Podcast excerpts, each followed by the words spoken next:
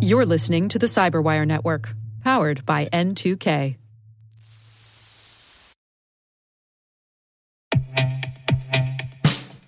And now, a message from Cyberbit. Mastering cybersecurity is like mastering a sport. You build muscle memory through rigorous practice, then you train as a team to foster cohesion while operating under pressure. Like athletes, cybersecurity professionals thrive on hands on simulation. But traditional courses, certifications, and open source labs won't build you a winning team. You need Cyberbit. Cyberbit offers a hyper realistic simulation environment for your SOC, IR, and C suite to refine your skills, all using the market leading SIMs, EDRs, firewalls, and WAFs they use every day. Cyberbit is offering Cyberwire listeners a free live fire exercise. Sign up your team now at cyberbit.com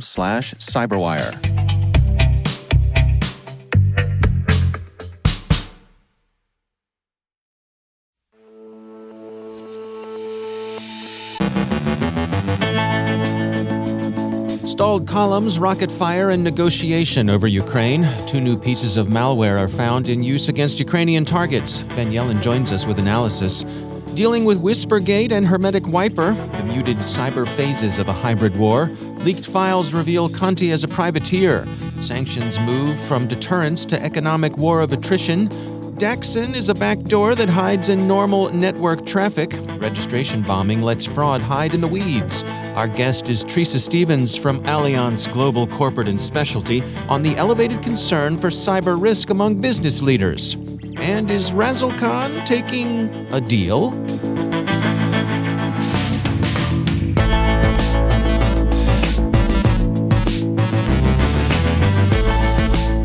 From the Cyberwire studios at Data Tribe, I'm Dave Bittner with your Cyberwire summary for Tuesday, March 1st, 2022.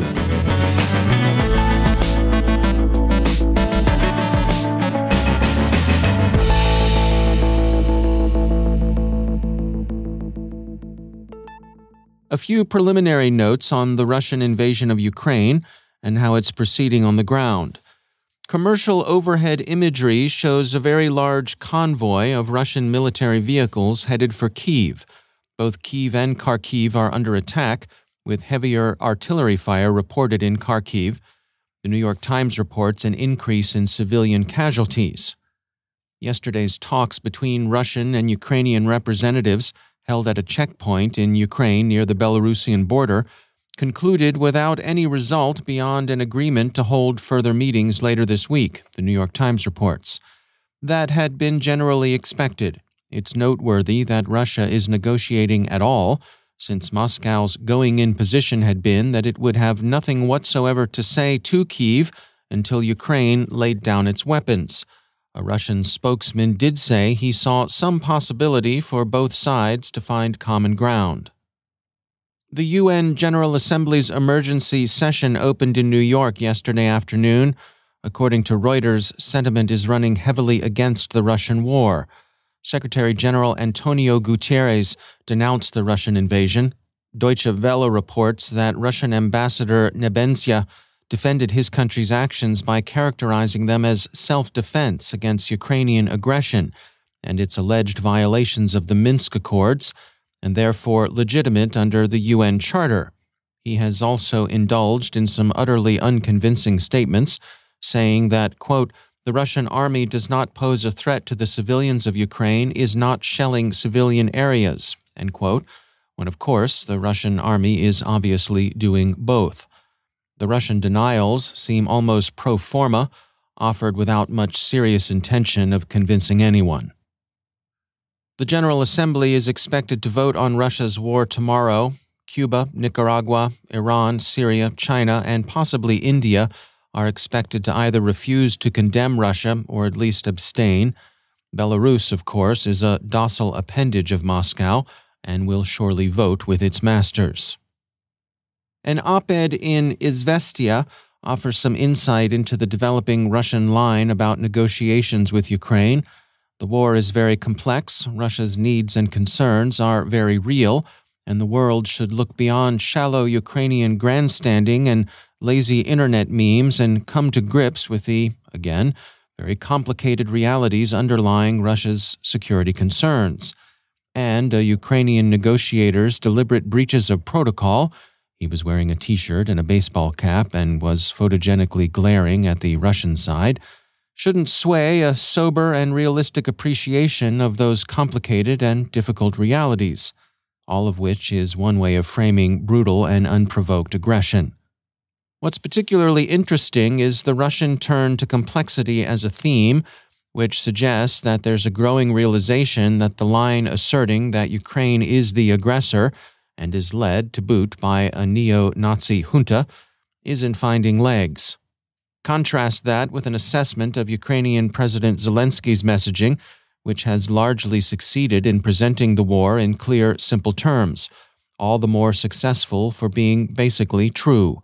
The Telegram quotes social media observers as noting that binary narratives, good versus evil, and not the inside baseball of the Minsk Accords and the allegedly recent provenance of an allegedly artificial nation, always do well in social media.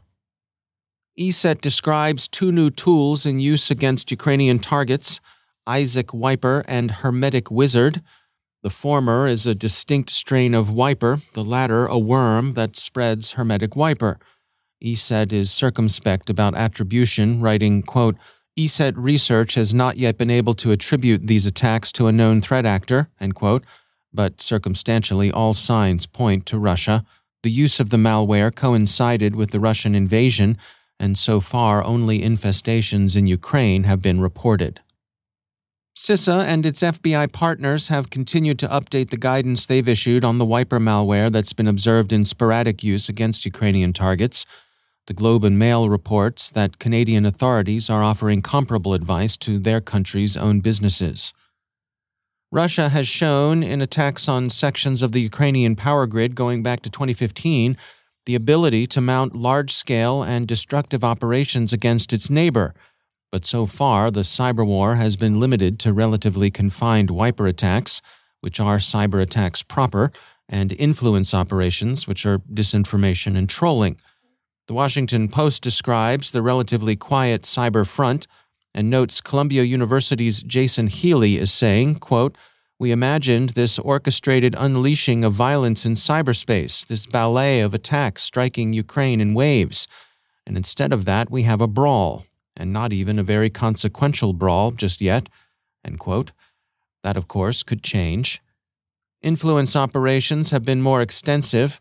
Hacktivists claiming to be adherents of the Anonymous Collective have taken down or defaced Russian media and government websites. Ukraine has also recruited an online IT army of volunteer hacktivists to take action against Russian interests. Some of the response to both cyber attacks and influence operations has involved a public private partnership, the New York Times reports, as companies follow government's lead in opposing Russian operations against Ukraine. Microsoft has been openly rendering assistance to the Ukrainian government. Such cooperation isn't confined to the U.S. Bitdefender is working closely with Romania's National Cybersecurity Directorate to help Ukraine against the Russian cyber threat and Cyberscoop summarizes the ways in which security companies are offering assistance to those threatened in Ukraine and elsewhere. Social media companies have also moved to restrict Russian access to their platforms, the AP reports, and to label material that can be traced to the Kremlin as deriving from Russian government sources. For its part, Russia has had the aid of some criminal gangs. The Verge, speaking with Hold Security, reports that the chat logs leaked from the Conti ransomware gang shortly after the Hoods pledged allegiance to the Kremlin were obtained by a legitimate Ukrainian researcher who infiltrated the gang and not by a disaffected, if patriotic, criminal. Among the more interesting revelations in the chat logs are indications that Russia's FSB security service had Conti go after the muckraking news service Bellingcat. Russian toleration and protection of cybercriminal gangs has played an important role in the gang's success and survival, but Conti's experience may have moved other crews to trim in the direction of apolitical neutrality. SC Magazine reports, quoting the newly high minded criminals of Conti rival Lockbit, who published a commitment to inclusion and good behavior, that could have come out of any dean of students' office. Quote, our community consists of many nationalities of the world. Most of our pen testers are from the CIS, including Russians and Ukrainians, but we also have Americans, Englishmen, Chinese, French, Arabs, Jews, and many others on our team. Our programmers and developers live permanently around the world in China, the United States, Canada, Russia, and Switzerland. Our servers are located in the Netherlands and the Seychelles. We are simple and peaceful people. We are all earthlings. For us, it is just business, and we are all apolitical. We are only interested in money for our harmless and useful work. So there you have it. It seems as if Lockbit is unsure of continued Russian protection. The organs, after all, have their hands full nowadays. Foreign policy reviews the current state of sanctions against Russia. They're along the lines of those the U.S. has levied against Iran, but less comprehensive. On the other hand, there's a great deal more international unanimity on the measures imposed against Russia. Even traditionally and proverbially neutral Switzerland has sanctioned Moscow over its invasion of Ukraine. The International Institute of Finance predicts Russian default on its international debt unless the crisis in Ukraine is resolved soon. Should Russia default, as seems likely, the IIF sees a double digit contraction in the country's economy as a likely result. Symantec describes a sophisticated hacking tool it's calling Daxin and attributed to China. Quote, the most recent known attacks involving Daxin occurred in November 2021. Daxin's capabilities suggest the attackers invested significant effort into developing communication techniques that can blend in unseen with normal network traffic. Daxin, in summary, is a stealthy backdoor designed for use against hardened networks. The warning has also been distributed through the Joint Cyber Defense Collaborative.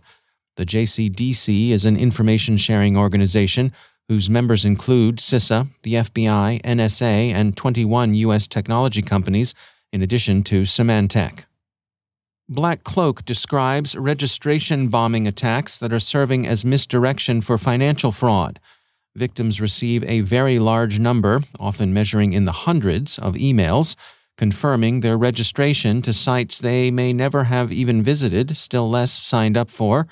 The intent is to push emails that might alert the victims to financial fraud to the bottom of the inbox, where the criminals hope they'll be overlooked in the clutter.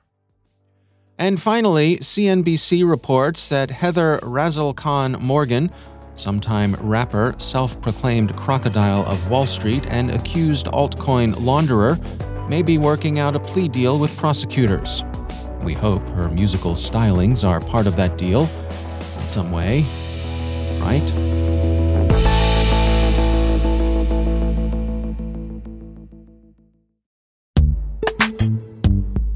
Every day, your IAM tech debt grows. Your multi generational services struggle to work together.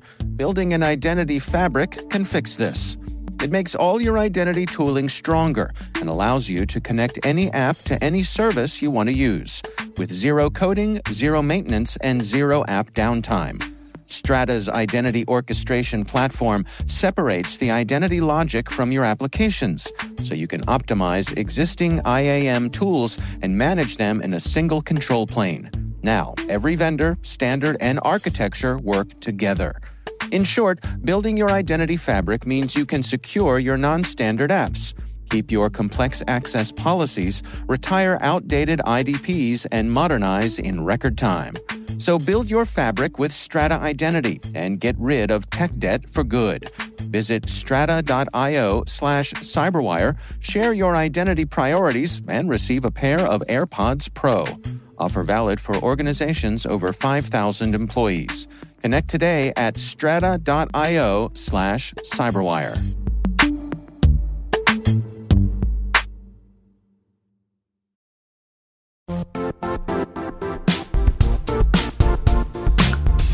The IT world used to be simpler. You only had to secure and manage environments that you controlled. Then came new technologies and new ways to work. Now, employees, apps, and networks are everywhere. This means poor visibility, security gaps, and added risk. That's why Cloudflare created the first ever connectivity cloud. Visit cloudflare.com to protect your business everywhere you do business.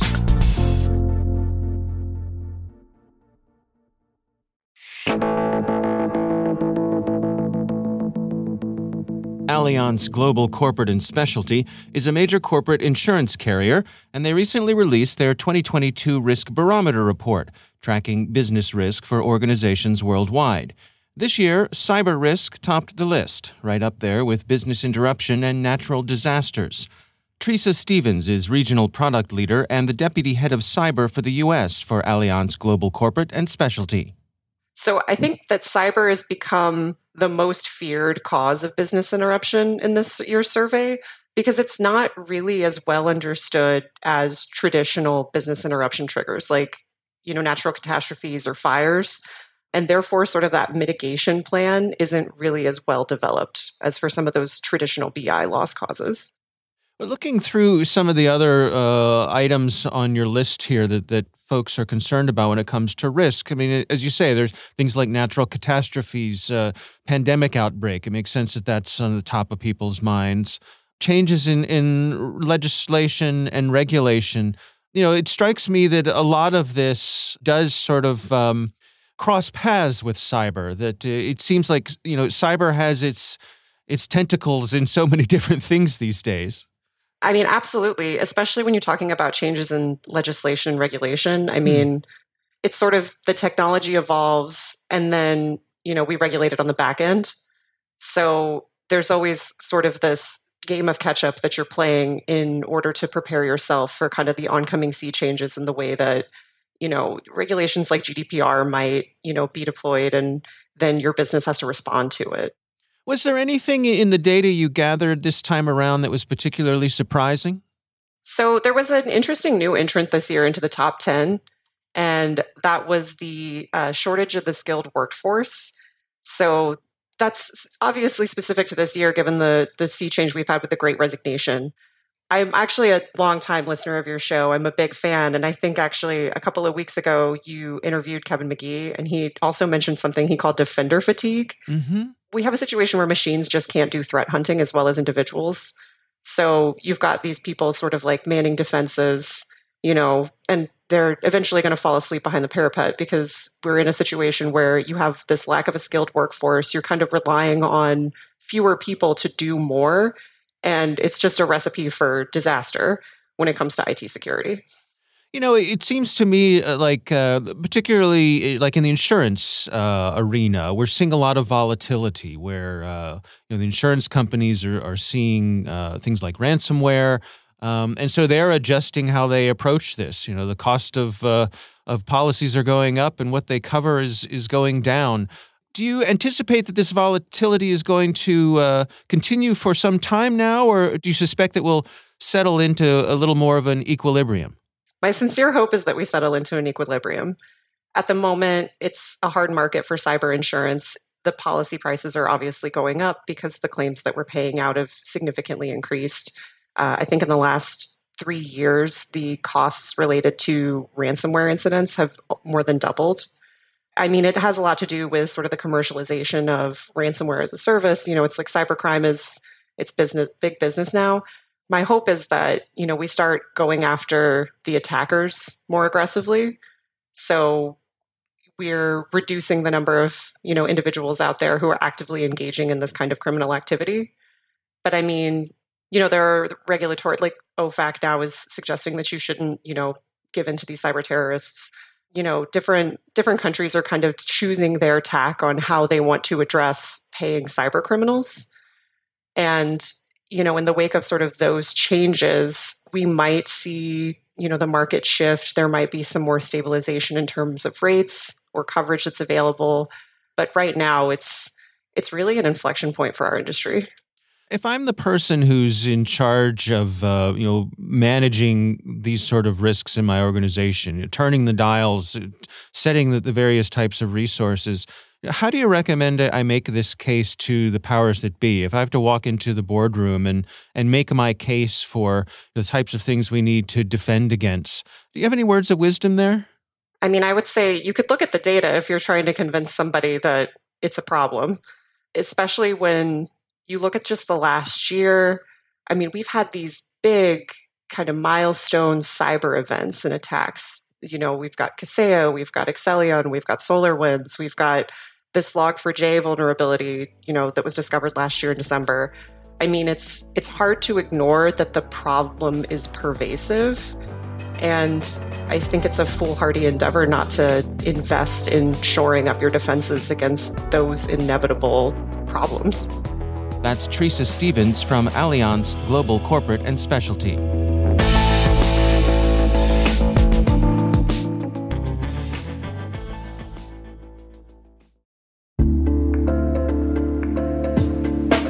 Are lengthy security reviews pulling attention away from your security program? With the largest network of trust centers, Vanta can help you streamline security reviews to win customer trust, save time, and close deals fast. Proactively demonstrate security by showcasing key resources like your SOC 2 or ISO 27001 and provide real time evidence for passing controls. And when a security questionnaire is required, Vanta takes the first pass for you. Visit vanta.com slash cyber to take a self-serve tour. That's vanta.com slash cyber.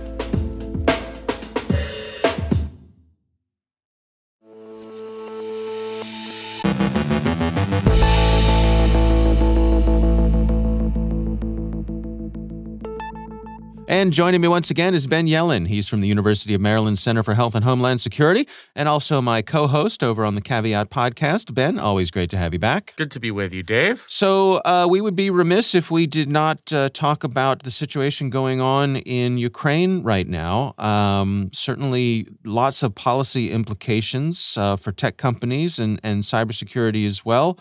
Give us your overview. What are you tracking? Yeah, I mean, there's so much uh, that's involved in this rapidly developing story that relates to what we talk about on this podcast and and on Caveat. Um, I mean, we've never seen this type of hybrid warfare where there's kinetic action happening on the ground in Ukraine, um, and then there's this cyber warfare, whether it's active cyber measures on the part of the Russian government, which we really haven't seen to the extent that I think we expected, mm. or information warfare in that realm of information warfare, there was an article that caught my interest from Ars Technica entitled Big Tech Spent Decades Skirting Geopolitical Issues That Is No Longer an Option. Hmm. Uh, and this theme has been echoed in other publications as well. All of the big tech companies are interested in preserving their bottom line. They don't want to get involved in geopolitical conflicts. They want to be neutral platforms where you can have users with a variety of political viewpoints from all over the world. You want the biggest market possible. Just by the nature of what's happened over the past several days in Ukraine, they've been forced to make some decisions that go against that practice of neutrality. Hmm. Um, a couple of examples. Uh, Meta, the parent company of Facebook, has restricted accounts from Russian troll farms pretending to be Ukrainian citizens you know, bloggers per se, mm-hmm. uh, criticizing the Ukrainian government and praising the Putin government in Russia. Twitter has started labeling tweets from Russian state uh, media sources as tweets from Russian state media sources. They've never engaged in that before.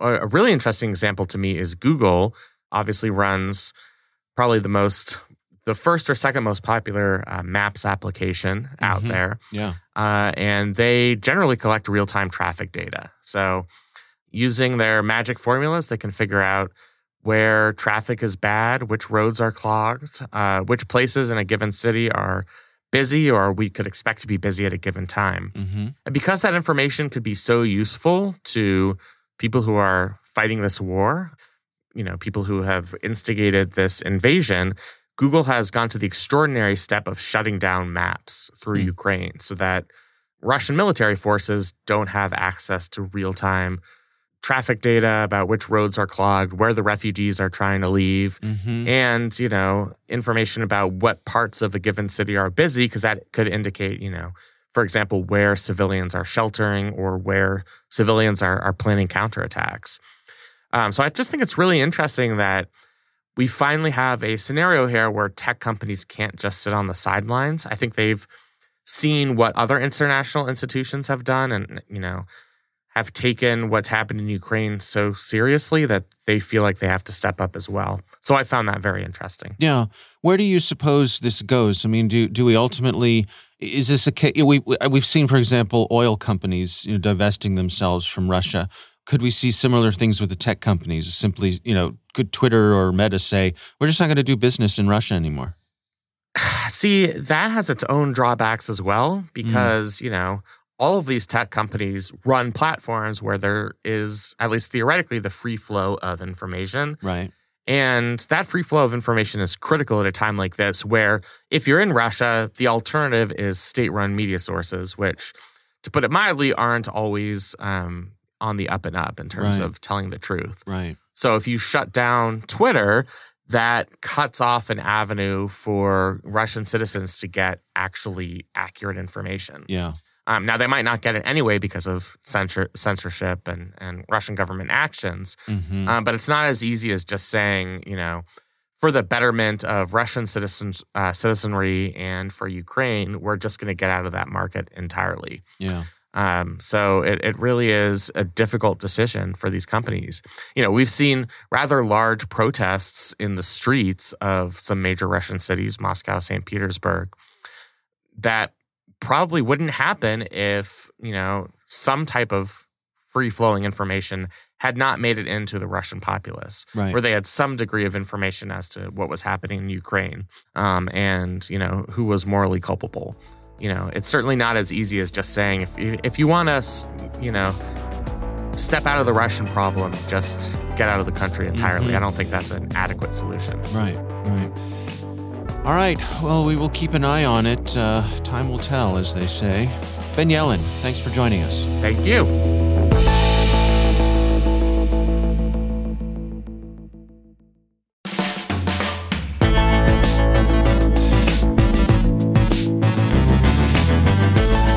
And that's the Cyberwire.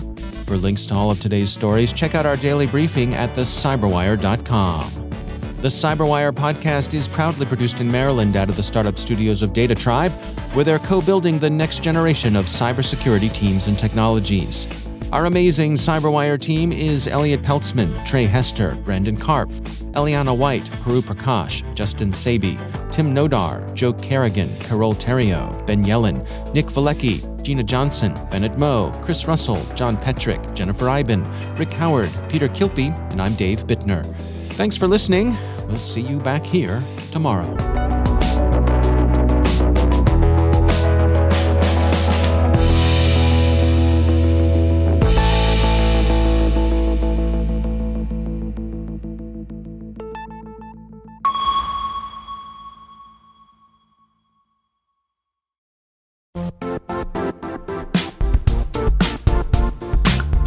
And now, a word from our sponsor, Zscaler the leader in cloud security.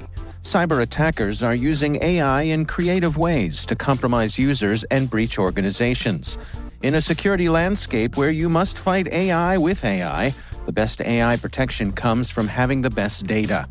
Zscaler has extended its zero trust architecture with powerful AI engines that are trained and tuned by 500 trillion daily signals. Learn more about Zscaler Zero Trust Plus AI to prevent ransomware and AI attacks. Experience your world secured. Visit zscaler.com slash zero trust AI.